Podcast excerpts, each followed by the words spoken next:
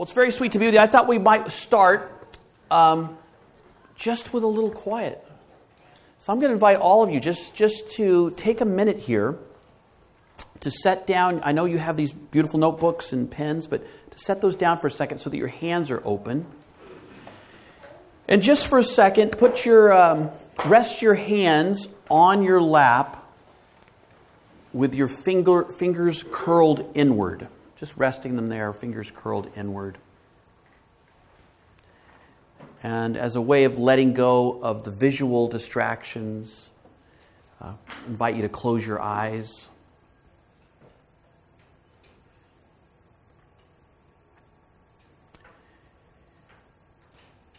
And see if you might just give yourself permission to, to rest in your chair to take a deep breath, release it, and see if you might allow yourself just to become aware of God's gentle presence dwelling within you and around you here in our midst.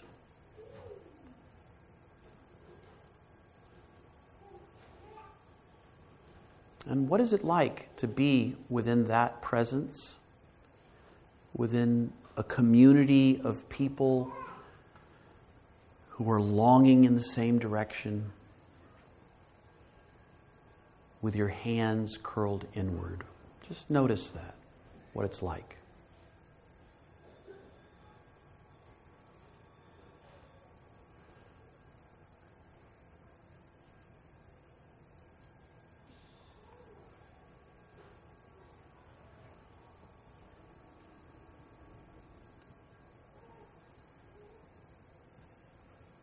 Maybe you notice all that you're holding. Whatever unsettledness resides in your body, whatever stirring or wandering thoughts, loved ones that you are concerned for.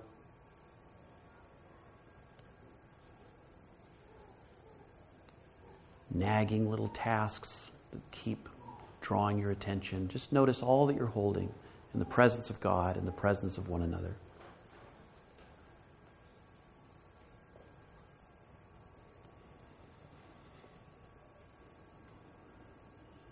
And then, as you're ready, uh, gently uncurl your fingers.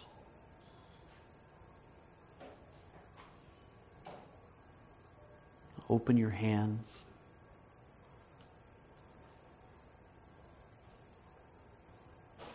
And in your own particular way, just within yourself, see if you might release all that you're holding to the one who loves the world into being.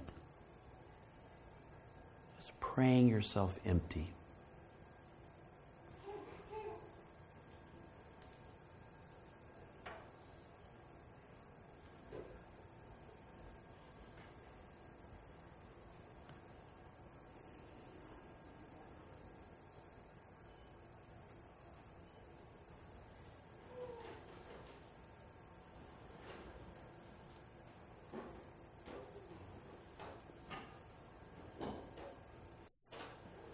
And with open hands, just resting in this presence. See if you might just allow yourself to relax, to receive, to take in what God seeks to provide.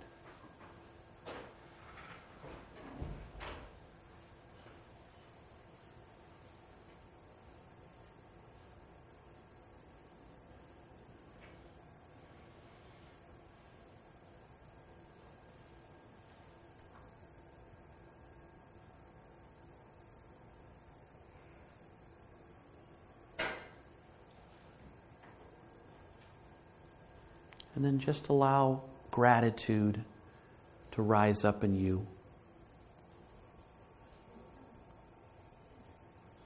For whatever has occurred within this little prayer,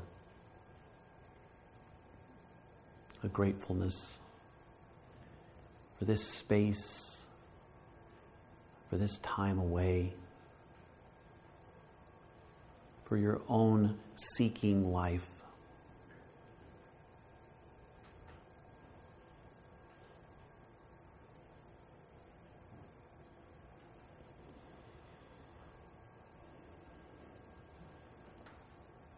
Holy Spirit, we thank you for this time. We thank you for our little hearts, even with their troubles, even with their defenses. We thank you that your presence continues to reside behind, in front, above, within, alongside us. We ask that during our gatherings that we might glimpse your presence and that we might be receptive to all that you seek to give us. Thank you, Lord. Thank you for this gathering. We pray all this in the name of our brother Jesus and all God's people said. Amen.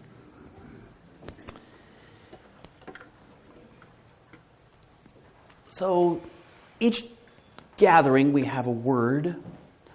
Um, tonight's word is story, and we'll be working with story, uh, at, at, least in some aspect of it, in every time we get together. But tonight, I wanted to focus a little bit more on what story is, because as Christians, we're, we're people of story. We're, we're, we practice story. It's through story that the sacred uh, enters the world in our tradition.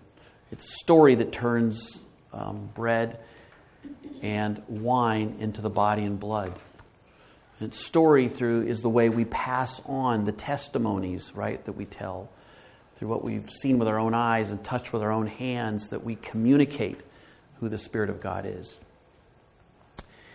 And we know that God loves stories, right? I mean, uh, Elie Wiesel, the, the Jewish theologian and writer, said that God created human beings because God loves stories. Or the Native American writer Thomas King says, the truth about stories is that's all we are. That's all we are. We're a story. And we kind of know this because at the end of our lives, what's left, what remains, is the stories we told and the stories we lived. That's what people carry on after we, we pass. There's a, and, and there's a power in this story um, language or this story practice. And that power that story has is the power of relationship. Story is relationship. So there were uh, Paul Zak, a researcher at Emory University, was um, engaged with a number of psychologists to figure out if they could determine which psychological tests could predict uh, which kids who grew up in at-risk environments which kids would succeed and which kids would struggle? Was, there, was there a particular test they could give them? They tried the Minneapolis personality test and the Myers Briggs test, and they had one particular test that he had developed called the Do You Know test. And the way the test worked was this they said, Do you know how you got your name? Do you know anything about your birth story? Do you know how your family came to this town, right? And they would testing to see if these students knew stories from their family. And it turned out in all these psychological tests, the only test that could predict whether a child was going to succeed, even when they were in an at risk environment, was the do you know test. The more stories they knew, the more likely their chance was of succeeding. And they said it was two, for two reasons, right? One is um, they, it, if you knew these stories, it meant somebody had spent time with you. Somebody had told you this story. Usually it was mothers and grandmothers who told these stories. And the second thing was that it built neural pathways, right? So when, the, when a kid was struggling, they'd say, you know, my dad, I mean, my grandfather, he started a little vacuum uh, sales business, went bankrupt, paid off all his creditors, started a second business. That failed, kept going, and eventually was able to make it successful as an insurance salesman. You know, they'd know some story like that, And they would know in their brain, you know, we're Yaconellis. Sometimes times are hard, sometimes times are good, but we, I, I have these stories that I can use as a resource that tell me how to keep going. Right? And this is one of the powers that story has. It connects us to our identity, our vitality, our history, our ancestors, our sense of self. And it can give us that relationship to parts of ourselves. Sometimes you can't make contact with parts of yourself unless you have a story. You hear a story of courage, and it brings courage up in your body just listening to it, just hearing it. You hear a story of the civil rights uh, students in Nashville who sat on the lunch counter there. And it creates in you the possibility of, of being a um, soldier for peace. And so parts of ourselves are sometimes dormant until we have a story that draws that forth. So story connects us to ourselves and it connects us to others, right? There's an empathic, uh, there's a definition of enemies, which is an enemy is someone whose story you don't know. That once we know someone's story, we go, okay, I understand, I get it now, right? Story connects us to others, and story connects us to the sacred, what matters. And we know something about this power because if you're lucky, when you're a kid, when you're little, if you're lucky, you get someone who tells you stories, right? The, that, the one good babysitter who at night says, Okay, if you get in bed, I'll tell you a story. Yes. And so you get in the bed, and if they're really good, right, they, they make up the story and you're in it, right? So suddenly you're laying there in bed, and there's once upon a time, the people in Greenland had no food. And we were in Nova Scotia, and there was a ship, and the captain was drunk. The crew had fled, and it was just you and me. And we got on that ship and we untethered uh, the lines and we took it out in the water. But the problem was a big fog had come in. We can't drive the boat in the fog. We had to drive the boat in the fog. We had to get the, the food to the, and there was a noise out in the water, right? And when you're little, you leave your body, you leave time and space, and you feel like you're on that boat. And you can see the fog and, and you can feel the salt water and you hear the creature that's out there and you feel the courage and you feel that intimacy with your babysitter because it's just the two of you riding this boat out into the water, right? Or you get that teacher, the good teacher who says, um, okay, if you help me clean the room, I'll read two chapters from the book. Yes! And everybody looks at Troy. Troy, don't screw this up. Help us out here. And so then you get the room clean and all 25 students, you sit on the floor, and the teacher brings out the book, starts reading, you know. You're in the north of England in some kind of uh, uh, abandoned mansion. Someone's coming upstairs. You all run into the wardrobe, slam the door. You're in there among the jackets and it's not just you, it's you and the other 23 students, the teacher. You're all in there with the Pevensey children. And you see the little light glancing off the snow in the back, and you feel that connection. And in that storytelling, right, in the book, you suddenly have this release and this relief. You're no longer in whatever dynamics are going on in your classroom. You get to escape whatever's happening at home in your family. And you're in another world in another place, and you're on an adventure, and you're feeling courage and curiosity and possibility rising up in you. This is this power story has, right? So when my daughter was uh, three years old, she refused to wear clothes. And it didn't, we, you know, so you you try a lot of things, right? So we try like, you know, little polyester things or cotton or, um, you know, uh, velvety stuff. Didn't matter. It was too loose, too tight, it's scrunchy, it's pushing on my neck. The clothes would come off, right? We live in southern Oregon, up uh, in the Cascade Mountains there, where the Cascades meet the Siskiyous there, and it gets cold, it gets dark, and we were homebound because we could not go outside with this naked three year old child, or in our town, someone would call Child Protection Services, you know, particularly when it's cold. So we're stuck inside, right? Night, night after night. January, the darkest month, the coldest month, um, we were going stir crazy. We just we had not been out to dinner. We had not been out for pizza. Just needed to get out of the house. We had two uh, older boys too, who were six and eight, and one night, my wife says, We're going out for pizza tonight. I'm getting the boys dressed. I'm going to be in the van. You get Gracie dressed, and you meet me there. right? And of course, little naked Gracie's like, okay, we'll see how this goes, you know. And so they get in the van, and I say, "Hey, let's go up to your room." So we're in her room, and it's like, "Hey, where's these? Oh, this is oh, these are the. I love these clothes so much. You know, this little velvet thing that she would keep on once in a while. You know, you know, shirt and pants. I get the stuff on, and I'm like, "Wow, that looks great. Okay, we're gonna go." Dad, it's too loose. It's too loose. It's too loose. And she throws all the clothes off. And immediately I go into story brain. So I run to the window and I say, um, Grace, you can't say too loose. Why? Well, come over here. Yeah? Do you see up there? You see up there? You see the mountains up there? You see the very top where those tr- tallest trees are? Yeah. That's where the fawn village is. The fawn village is up there. And the youngest fawn is named Toulouse. And if you start saying Toulouse, Toulouse, he'll hear you because you know fawns have big ears. And he'll hear you and he'll come down into, I want him to come down. No, we don't want him to come down. We don't want him to come down because if he comes down, you know how people are, they'll grab him and they'll keep him in their house. And so we have to be very careful. Now, as I'm talking, right, I'm putting on pants, I'm putting on shirt, I'm picking her up. And it's like, now, you know, weird thing about Toulouse is he didn't like the other kid fawns. He liked the oldest fawn, and his name was Sticks, you know, and I'm walking telling her this story. And as long as I kept talking, and as long as I kept telling the story, right, we could go out and have pizza. I had to talk the whole time telling this story world. because what happened to her, right, is she left her body, she left time and space, and she was in this world, you know, with the, the, the little fawns with their fur legs, you know, and their, their, their horns and all this stuff up that world.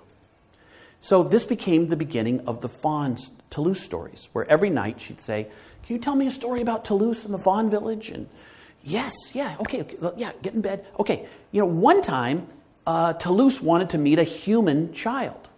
And so um, he had to find someone who was good, though, and, and honest and trustworthy. And he found this one girl he saw in the town.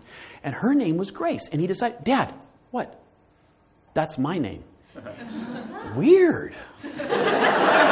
You're right, right? So every night it was a Toulouse the fawn and Grace story, right? We tell these stories for two and a half, three weeks, and then Grace says, um, Dad, on a Saturday, can we um, go hiking up in the hills up where the Fawn Village is? I said, Sure. So I get backpacks and we put some things in them. We go up there. We kind of live by the Pacific Crest Trail. And we go up, we drive, we park, go into the woods. There's you know cedars and ponderosa pines, and, and in the particular woods above where we live, there's giant granite boulders, some as, some as high as the ceiling. They're kind of placed solitary, but there was one cluster of maybe five of them. And we are walking around the woods. Gracie sees these giant boulders in the woods, and she says, Dad, this is it. This is the fawn village. They make it look like rocks when people are around. And then when we're gone, it's their village. And she starts looking around and she's seeing signs of this, right? She's seeing sticks. And Dad, this is a fawn walking stick right here. Right? And she sees this kind of twirling, curling bark on the manzanita tree. And she's like, Dad, they take this. This is like scrolls. This is their paper. She sees a, a, a, a burned out campfire with Pabst Blue Ribbon cans. She's like, Dad, this is what the fawns drink. Just like you right? So we're hiking around, and all of a sudden, just spontaneously, Grace goes, Fawns, Fawns, you can come out, you come out. It's me, it's Grace. And she's walking around the rocks, Fawns, it's Grace, you can come out. You know? And there's no sign, and there's no sound, there's no fawns. Right? So we hike and play a little bit more. We go home next weekend. Dad, can we go back to the fawn village? Yeah. Great. And she's got these little uh, walnut shells. She's got six or seven of them, just half shells. She's put candies and little papers and things in them. She carefully puts them in her backpack, gets in the back of the van. We drive up. We hike up to the fawn village where the rocks are. And she goes and she puts a little gift in front of every home, every fawn home, right? And she waits and then she calls. Fawns, fawns, you can come out. It's Grace. Come out. I brought you something. Right? And she calls and goes around and calls, and there's nothing. No sight of any fawns and no sound. Nothing. And I start to get this worried feeling because I know that in the stories, right, the fawn, fawns only appear to those kids who are good. And she's starting to, I can tell inside of herself, feeling this judgment. So I start to change the story, right? Say, you know, sometimes fawns just decide they don't want to see anybody, even if a person is good. Dad, that's not how it is. they do come out to people who are good. So we go back, and I tell my wife this, and she says, You have created a problem. right? So every three or four weeks, she wants to go up, and we're searching for these fawns, and we're bringing different, more and more and more elaborate gifts, and the fawns aren't showing. Pretty soon, it's about six or seven months have gone by, and Grace says, Dad, uh, well, I want to go look for the fawns one last time. But if they don't show up, um, I don't want to look for them anymore, and I don't want you to tell me any more stories about the fawns. So this is very elaborate. She has drawings. She actually has, uh, she dictates notes that she wants me to write down, messages. We get all these notes. I don't know what's happening. We're just in something. I put all these things in the backpack. We go up to the hill. We leave the notes. This time she says, Dad, you need to call for the fawns too. So I'm saying, Fawns, fawns, come out. Dad, don't pretend like you're calling. Actually call. So I'm trying to actually call, you know, like, Fawns, come out, come on, we want to see you. We leave the notes, we leave the pictures, nothing is appearing. And Grace says, Dad, can you just put me on top of that rock? And so I, I lift her up, and she kind of scurries up on this one boulder. And she closes her eyes, and she puts her hands over her heart, and she just starts to sing. Fawns, you can trust me. My name is Grace, and I want to be your friend. Right? She just makes up this song. She's singing and singing, knowing that music has a kind of magic, right? And she sings and sings, and I'm just devastated. My heart is breaking watching this pure soul sing like this. And when she gets done with her song, she opens her eyes and she looks around and there's nothing. And so I reach up and I help her down and I'm trying to console her. Grace, we don't know what's happening. We don't know why they're not. Dad, I don't want you to talk right now. I just want us to be quiet. So she's sad and I'm sad because this is the end of this time, right? And I decided on that particular day um, that instead of going back to our car, that we would take a trail that I knew went into the town of Ashland where we live. And so we're holding hands and we're going down this trail. And it goes down uh, into a two mile park we have called Lithia Park. That park has ponds and, and little forest areas and, and wide grass uh, places as well. We come down the hill, we come uh, to a particular place where there's a grass meadow. And as we come to the edge of the trees and we come to that meadow, there, standing in the middle of the grass, fur legs, matted goatee, horns coming out of the side of his head, playing a wooden flute, is a fawn. Now, it was just some guy who had fur pants and this goatee, and he had wired deer antlers to his head. And he had oak leaves that he'd put across his eyes like a mask, right? That he cut out and made these oak leaf masks. No shirt, dancing around playing this flute? Gracie, we're holding hands at the edge watching this guy.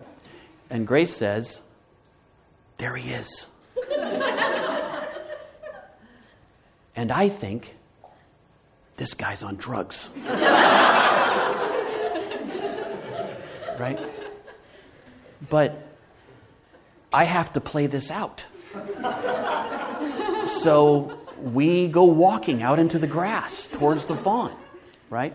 And we get closer and closer, and this guy's dancing, playing this flute, and he sees us, and he stops, and he looks at us. And I said, uh, Mr. Fawn, we have been looking for you for a very long time. And I said, um, This is my daughter, Grace, and she's a really good person. And she loves the woods, and she cares about the forest, and she's just really wanted to meet you. And this guy, whoever he was, um, gets on his knees so that he's at eye, eye level with Gracie, and he says, Oh, yes, I know Grace is a good person, and, and I know you care about the woods. And he said, I'd like to meet you too. And so, with his, his, his oak leaf eye mask and his deer horns and his goatee, you know, he puts his hand out, and Grace puts her little hand out, and they shake hands. She comes back, and I said, Do you want to say anything? She says, No. And then she backs off slowly, and the guy says, Hey, if you ever want to see me again, I, I usually sleep over there by those rhododendrons. And uh, there's a backpack and a sleeping bag there. You know, this guy's a traveler. Said, Thank you so much. And uh, we back up. And then Grace takes off running through the park, yelling, I saw a fawn, I saw a fawn, I saw a fawn, I saw a fawn. And when I finally catch up to her, she says, Dad, now do you believe? Now do you believe? And this is what stories do. This is what stories do. I've been on a book tour, did 90, 60 cities, 91 events. I did a lot of universities, I did a lot of high schools. And among many young adults that I ran into, there is very little hope. Very little hope in the future. There's just kind of a despair. Because the stories that they're hearing and the stories that we feed people in our culture bring up, desp- bring up that sense of despair and depression and fear and anxiety and hopelessness. They need a story. They need a story that helps them trust and go seeking for things that they have been told are not possible, that they have been told could never happen. Sometimes, when you're told stories of fawns, you find them. Not in the way you expected, not in the way you thought, but it shows up. This is sort of the essence of our faith, right? That if we'll step out, if we'll trust when people say, peace is not possible in this world, you hear stories of peace, you hear stories of peacemakers, and you go searching. And you go creating little gifts, and you go up into the woods and you call for it again and again and again until you see it, until it shows. And it often begins with a story. Um, outside the Modern Museum of Art, they have they put a shipping container, and there was a sign in front of that container on the sidewalk that said Empathy Museum. And if you had time on that busy street, uh, you'd go inside, three walls inside the shipping container, floor to ceiling, little cubbies. In each of the cubbies, a pair of worn shoes. And then it would have the size, right? Men's seven, women's six, this kind of thing. And the curator of that museum would say, Well, find a pair of shoes you're willing to wear. So you'd look and you'd choose a pair that was interesting to you, put them on. And then they walk you outside the shipping container, and uh, the curator would show you an arrow taped to the sidewalk, a line of arrows, right? And they would say, You're going to follow these arrows. You're invited to walk one mile in someone else's shoes. Right? And then they'd give you headphones. And you take the headphones And it would be the person who owned that very pair of shoes telling you their life story.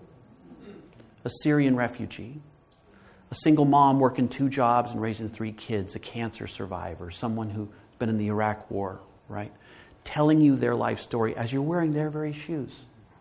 And the curator told me when people come back, we used to give them a three by five card. Would you like to send a note to the person who owns those shoes? And it said time after time, people would say, I'm going to need about 10 of these, right? Because I need to tell this person. I had a prejudice, I had a stereotype, I had a, a different idea of people like you in your situation. But now that I've heard your story and walked in your shoes, you've changed me. Or I have something different. Or they'd want to write, I know this story. I've lived something very similar. I want you to know. I, I, I know what this is like, even though we have different lives, different places, different backgrounds.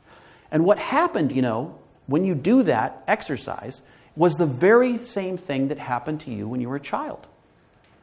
Walking with those headphones on in those shoes, you left your body, you left time and space, and you sat in the life of another person, and you saw the world the way they see it, and hear as they hear, and felt as they felt it. And unless you were really defended, your heart would break open and you would feel compassion. This is this power story has. Story is the language of human experience. Every time we tell a story, what we're saying to someone else is, this is what it feels like to be me. Right? You send your spouse, you know, my wife sends me down to the grocery store and, you, you know, we tell stories all day long. You come back. Did you get the food? I, I, yes, I, I got the food, but it was nuts down there. What do you mean? Somebody had a chicken. What do you mean? They had a live chicken in the line. They were holding this chicken. And, and, and she's saying, like, no, no, we, don't worry, we raised it. It's like a cat, it's a pet. But you know, this thing was eyeballing me. And you told me to get chicken legs, and it knew it, that I was holding these things, right? And so all of a sudden the thing comes at me when she tried to get her wallet, I hit the chicken. People are yelling at me. It was chaos down there, right? You know how we tell our, our, our spouses and friends, like, what happened in traffic or what happened at work? You know, what we're trying to do is help the other person to experience what we just experienced, to see, hear, feel what we just felt. This is what the gospel writers are doing, right? They're trying to tell you the story so that you can see it, hear it, feel it, and experience the same aha, the same miraculous wonder, the same sense of compassion or empathy. This is what story has the power to do. So, what I've learned is the best way to sort of communicate this is not through just me talking, but is through getting you folks to tell stories yourself. This is usually when you text your best friend saying, Call me now. Get me out of here. But, uh, but just hang, hang in just for a little bit longer. Okay? What we're going to do in a minute here is I, I want us to try to find a way, just for tonight, to explore how story works between us and how it works within us. So, what I'm going to do in a minute is I'm going to invite you to get into groups of three or four, okay, but not five, not five, because there's not enough time for five. So, three or four. And I want you to think of a place that you loved when you were little. Some place that you loved when you were little. Now, if you don't want to go all the way back to when you're little, you don't have to. Just choose a, a, a place that you love this year. But, but if you do decide, you know, maybe it was your grandmother's backyard, and there was a little creek there, and you used to play there all the time. Or uh, maybe it was a place you only went to one time. You know, one time your family went camping in Oregon. You still remember being up at that lake and fishing with your grandfather. You never went back again, but that's still a, very special memory and a special place uh, in your memory. You're going to think of a special place. You're going to have two or three minutes to tell that place to the other two or three people in your group. And I want those in the group to just listen. Okay? So don't ask questions. Don't say, Did you say Nebraska? Because I. No, don't ask questions and don't comment. You know, don't comment. There's a movie you really need to just listen. And when they're done, just say thank you. So don't go into conversation, even if there's something really interesting or really just for now. Don't just say thank you when they're done, and until and then let the next person share, and the next person until everybody has gone around. So you're each going to share some place that was special to you when you were little, or just some place that was special to you. Describe it so they can see it, hear it, feel it. Everybody has two or three minutes. I'll watch the clock up here. You'll just listen, say thank you, and then we'll come back. Okay? So, as you're bringing your attention this way, what was it like for you to remember? What was it like to remember and share this experience? What was it like just for you to remember and tell it?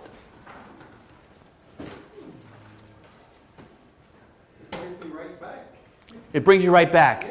it's like time travel. You start to tell it, and then you get there. Yeah. So a lot of times, telling us, telling a story, particularly personal stories, is is like casting a spell, or conjuring a, a world. And if you have good listeners, and you really get to tell it, uh, you go back there. Yeah.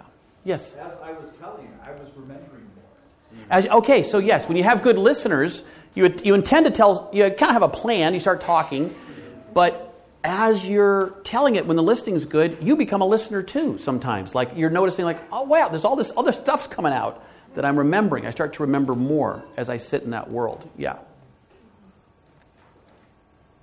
Others, what was it like for you to remember and share? Yeah, in the back. I think that now that I'm a parent myself, just the incredible empathy that you have for your own parents and what they went through and you know what it means to have three little girls through an amusement park in my case. Yeah. Yeah. So you start to feel it, the memory from different sides, and, and you feel the people that are, you were talking about a place, but you started remembering the people too, and the empathy. Is that what you're saying that you had for them? Yeah. That sense of, wow, I can see it from their eyes now. Mm-hmm. Yeah. I've always struggled with storytelling, and I think this exercise reminded me of like, I become really self conscious when I talk about myself, and I feel like I'm kind of like judging my story, and uh-huh. kind of like this push and pull, and then it makes it hard for me to go into these details. And to this day, I'm still, I still want to be a better storyteller. Mm-hmm. Yeah. What was it like for you to listen to others in your group? It was cool. It was cool. Did you yeah. you liked hearing their experiences? I love hearing about other people's stories. Yeah. My guess is they probably feel the same way when they're hearing you. You know, it's, it's hard. It may be hard to know that, but you feel that. But like when you're telling things, people love to hear about other lives and things too. But it, it is awkward what we're doing here. I just throw people in and telling stories, so, so I understand that as well. Um, others, what was it like to be a. Oh, yeah, go ahead. I noticed things that maybe I wouldn't have recalled before, or like I would see, like, I would, if I, could, if I would retell the story again, I might like notice other things or see things from a different perspective. Right. So in this particular telling, certain things are coming to you but you can imagine, like at another time with different people, other things come. Yeah, because we have this rich set of life experiences. You know, we tend to live very, very small. And then all of a sudden you remember this one moment and you can feel, wow, just, just one moment I'm talking about, or one place, relationships, the emotions of that time, what was going on with me, that weird cat. You know, all that stuff starts coming to you and you start feeling a little wider who, uh, your sense of self. Yeah. What was it like to be a listener? What was it like to listen to others? Yeah. You wanted to ask questions. Other people I see nod in their heads. You want to dig a little deeper. Yeah. Which and sometimes that's really sweet, right? We want to ask questions, we want to connect, we want to learn more. But as this gentleman said, you know, like when he was telling a story, like I could I was in the world. I was back there, right? And if all of a sudden somebody said, did you say your dad drove a Ford F 150? The whole thing goes away, and I'm trying to figure out what it is you need, right? So I wanted people to just be in the spell. And so by not interrupting and not asking questions and just listening, I can be in that world and I start discovering new things, as you, as you two said. You know, more things start to come and I'm there. And that's what story is. Story is conjuring a world. It's going back. You're reliving an experience, and it's full body meaning making. You're, you're, you're bringing the whole body into it, what you saw, smell, felt, touched, right? Yeah. So it is a weird rule, but I'm just, I wanted to just experience that, yeah. Um, when I was watching other people and listening to them, it was nice to see how happy they were remembering it.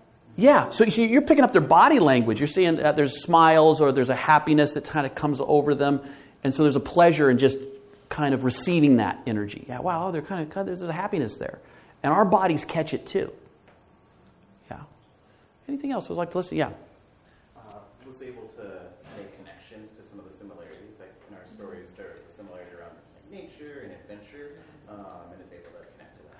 Yeah, so sometimes you're listening, totally different life, different person, different situation, but it's like, wait a minute, I know this. There's a connection there, or certain certain themes are the same, and you feel we're not so different sometimes. Yeah.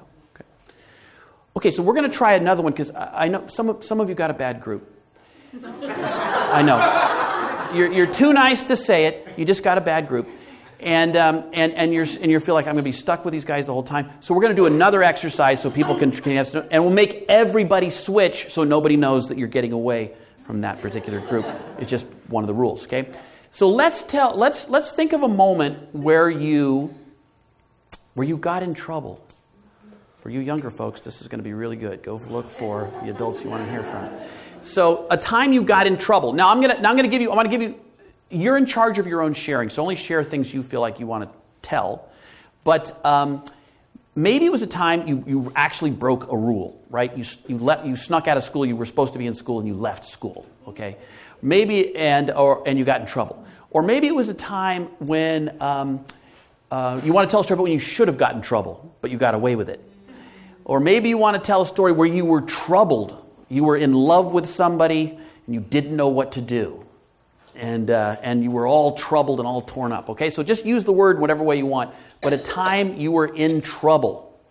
Okay, and you're, whatever that means to you when you were younger. We don't want to hear about what happened last week because we may have to report you legally. So, so find different people, a different group of three or four, same rules, no questions, no comments, share an experience of being in trouble.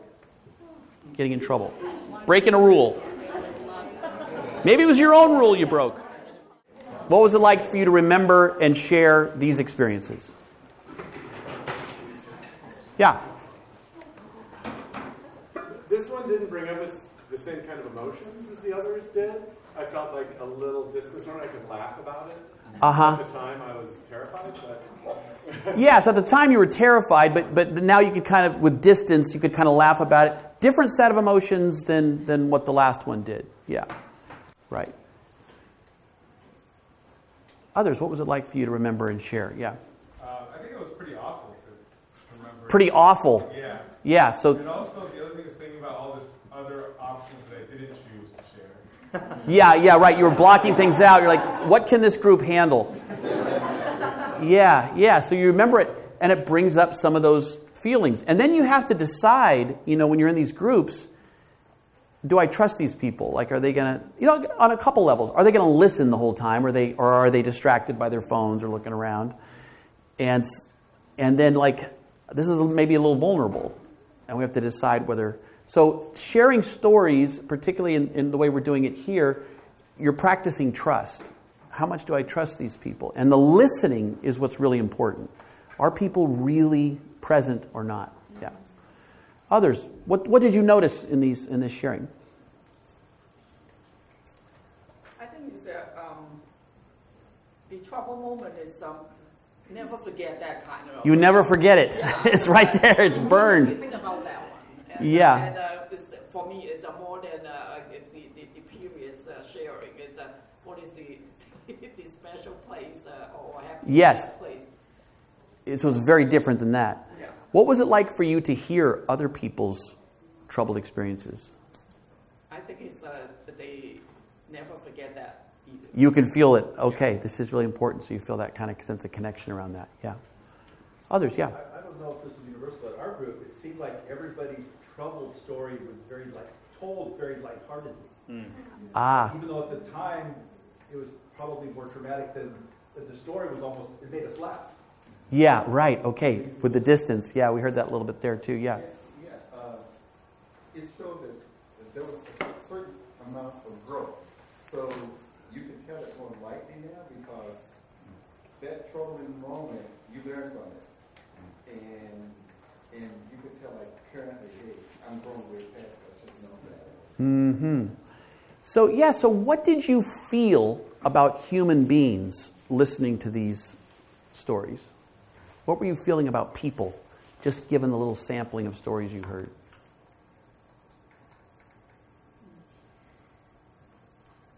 Yeah. I feel like a lot of people have stories, they just don't realize they can tell them.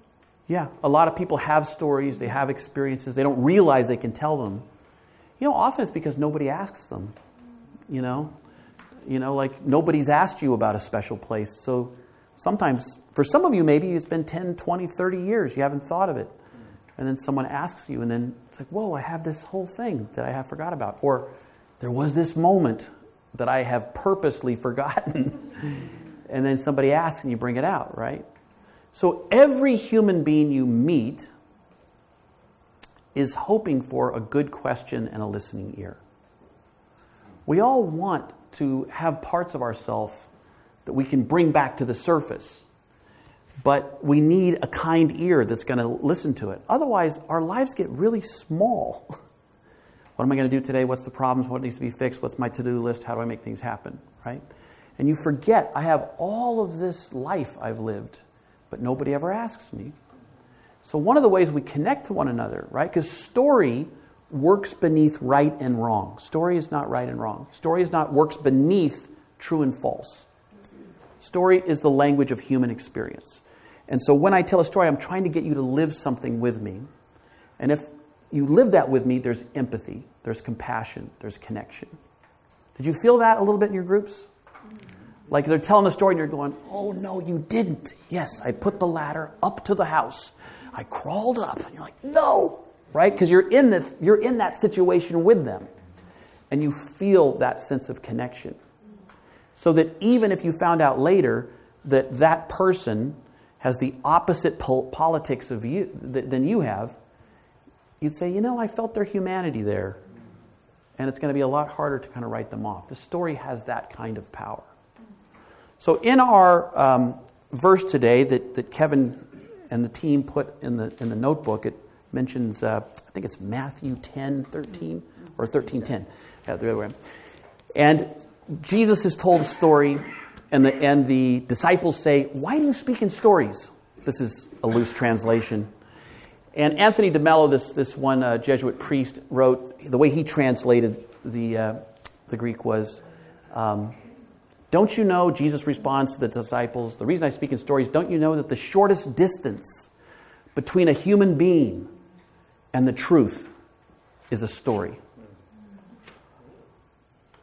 The shortest distance between a human being and the truth is a story. Because stories address our whole body, mind, heart, imagination. Um, all of us is involved. It's not just a simple idea. When you sit with someone, if I said, get in your groups and um, get to know each other. How long have you lived here? Where do you work? How long have you been at this church, right? Those would all be ideas. But tell me about a time you got in trouble. Now I start to feel the warp and woof of your life. I start to feel the vitality. I start to feel how your life moves, what you're like. Tell me about a special place. I see the happiness, like you were saying, in, in people as they're telling the stories, or the joy, or, wow, my mom, she had it hard. And I start to f- get a feel for your life in a different way. This is the primary practice of the Christian faith is telling stories because it allows us a full body experience of each other and of God. So I just want to close with this final image, and I know our, our youth, our children are coming back. Um, so I use story in different communities for different reasons, and we'll, we'll start looking at some of those patterns tomorrow. But I worked in a school where there had been, uh, in Southern Oregon, there had been a, a fire 2020. A third of the kids lost their homes. And this is 2020, right? So COVID, uh, vaccines hadn't come out. People couldn't gather like we normally do when there's a disaster. And then they come back to school the spring of 2021, and they have masks on, they're six feet apart, um, and they're traumatized for what's been going on with the fires, they're traumatized because of COVID, and they weren't speaking to each other. You know, there's just there's a lot of anxiety, a lot of depression. So the school hired a team of counselors. They put the counselors in the hallways, in the cafeteria. Counselors had little cubbies with you know stuffed animals and purple scarves and the tissue boxes and the little warm chairs and nobody wanted to go in there. It looked frightening to these high school kids. you know. So they said, what if, they came to me and said, what if you trained a team to do storytelling so kids could tell stories? So we trained teams, we went into classrooms for five days, and we'd ask kids, what's a place you loved when you were little? And they'd have their masks, they'd be six feet apart, they'd tell their stories, right? And they'd connect. Oh, yeah, I love that place too. Tell a story of a weird experience with an animal. We had a three legged dog and he could spell. And they would tell these stories, right? And people would be laughing and stuff like that, right? Towards the end of the week, we started asking deeper stories. And we finally said, why don't we each share a moment of struggle? Tell me a moment where you were struggling in this last year.